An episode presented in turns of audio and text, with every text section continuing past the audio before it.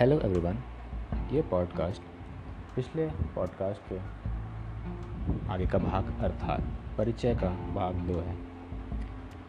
सीखने के परिणामों की वर्तमान स्थिति और जो आवश्यकता है, उनके बीच की खाई को प्रारंभिक बाल्यावस्था, देखभाल और उच्चतर शिक्षा के माध्यम से।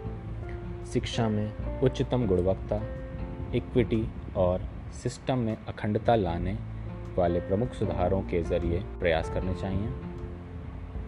2040 तक भारत के लिए एक ऐसी शिक्षा प्रणाली का लक्ष्य होना चाहिए, जो किसी से भी पीछे नहीं हो। एक ऐसी शिक्षा व्यवस्था, जहाँ किसी भी सामाजिक और आर्थिक पृष्ठभूमि से संबंध रखने वाले शिक्षार्थियों को समान रूप से सर्वोच्च गुणवत्ता की शिक्षा उपलब्ध हो।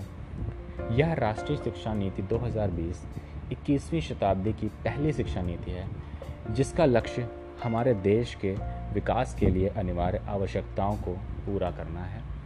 यह नीति भारत की परंपरा और सांस्कृतिक मूल्यों के आधार को बरकरार रखते हुए 21वीं सदी की शिक्षा के लिए आकांक्षात्मक लक्ष्यों, जिनमें एसडीजी शामिल हैं, के संयोजन में शिक्षा व्यवस्था, उनके नियमन और गवर्नेंस सहित सभी पक्षों के सुधार और पुनर्गठन का प्रस्ताव रखती है। राष्ट्रीय शिक्षा नीति प्रत्येक व्यक्ति में निहित, रचनात्मक क्षमताओं को विकास, पुनर्गठन का प्रस्ताव रखती है।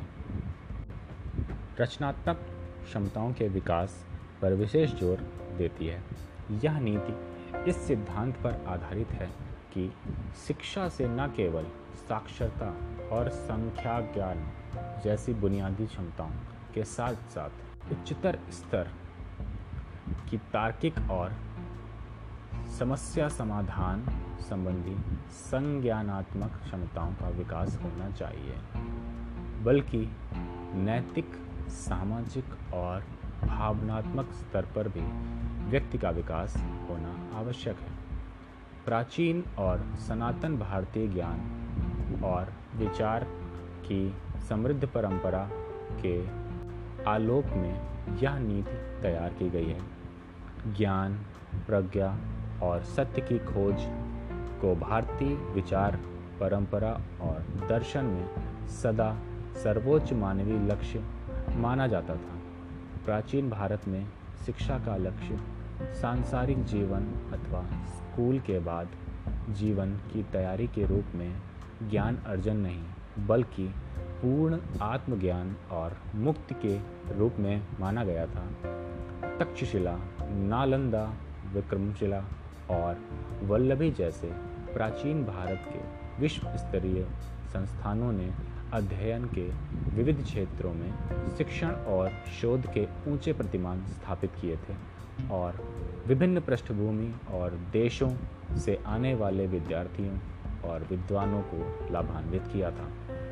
इसी शिक्षा व्यवस्था ने चरक, सुश्रुत, आर्यभट्ट, वराहमिहिर, भास्कराचार्य, ब्रह्मगुप्त, चाणक्य, चक्रपाणी, दत्ता, माधव, पाणिनि पतंजलि, नागार्जुन, गौतम, पिंगला, शंकरदेव, मैत्रेयी, गार्गी और थिरवल्लुवर जैसे अनेक महान विद्वानों को जन्म दिया।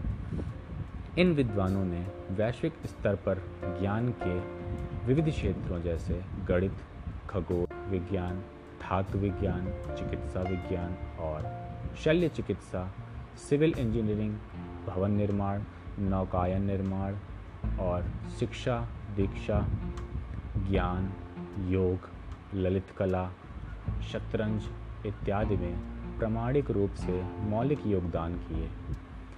भारतीय संस्कृति और दर्शन का विश्व में बड़ा प्रभाव रहा है। वैश्विक महत्व की इस समृद्ध विरासत को आने वाली पीढ़ियों के लिए न सिर्फ़ सहेज कर संरक्षित रखने की ज़रूरत है, बल्कि हमारी शिक्षा व्यवस्था द्वारा उस पर शोध कार्य होने चाहिए। उसे और समृद्ध किया जाना चाहिए और नए नए उपयोग भी सोचने चाहिए। शिक्षा व्यवस्था में किए जा रहे बुनियादी बदलावों के केंद्र में अवश्य ही शिक्षक होने चाहिए। शिक्षा की नई नीति को निश्चित तौर पर हर स्तर पर शिक्षकों के समाज के सर्वाधिक सम्माननीय और अनिवार्य सदस्य रूप में पुनः स्थान देने में सहायता करनी होगी, क्योंकि शिक्षक ही नागरिकों की हमारी अगली पीढ़ी को सही मायने में आकार देते हैं। इस नीति द्वारा शिक्षकों को सक्षम बनाने के लिए हर संभव कदम उठाए जाने की आवश्यकता है। इससे वे अपने कार्य को प्रभावी रूप से कर सकेंगे। नई शिक्षा नीति को हर स्तर पर शिक्षण के पेशे में सबसे होनहार लोगों का चयन करने में सहायता करनी चाहिए। जिसके लिए उनके आजीविका, सम्मान, मान मर्यादा और स्वायत्तता सुनिश्चित करनी होगी। साथ ही तंत्र में गुणवत्ता नियंत्रण और जवाबदेही के बुनियादी प्रक्रियाएँ भी स्थापित करनी होंगी। नई शिक्षा नीति को सभी विद्यार्थियों के लिए, चाहे उनका निवास स्थान कहीं भी हो, गुणवत्तापूर्ण शिक्षा व्यवस्था उपलब्ध करानी होगी। इस कार्य में ऐतिहासिक रूप से हाशिए पर रह रहे समुदायों, वंचित और अल्प प्रतिनिधित्व वाले समूहों पर विशेष ध्यान देने, दिए जाने की ज़रूरत होगी। शिक्षा बराबरी सुनिश्चित करने का बड़ा माध्यम है। और इसके द्वारा समाज, समानता, समावेश और सामाजिक आर्थिक रूप से गतिशीलता हासिल की जा सकती है। ऐसे समूहों के सभी बच्चों के लिए परिस्थितिजन्य बाधाओं के बावजूद हर संभव पहल की जानी चाहिए, जिससे कि वे शिक्षा व्यवस्था में प्रवेश भी पा सकें। और उत्कृष्ट प्रदर्शन भी कर सकें।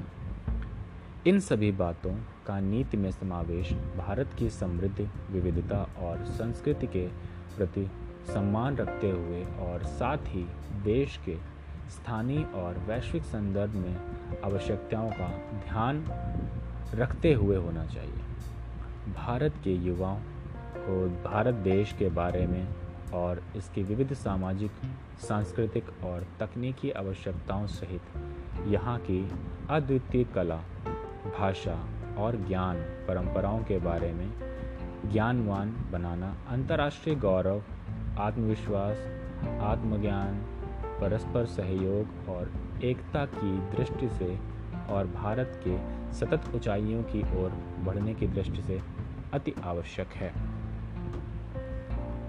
हमारा यह भाग परिचय द्वितीय भाग यहीं तक है। फिर हम इसे आगे कंटिन्यू करेंगे, जिसमें हमारी पिछली नीतियों के बारे में और इस नीति के आधार पर जो सिद्धांतों को लाया गया है, उनके बारे में बताया जाएगा।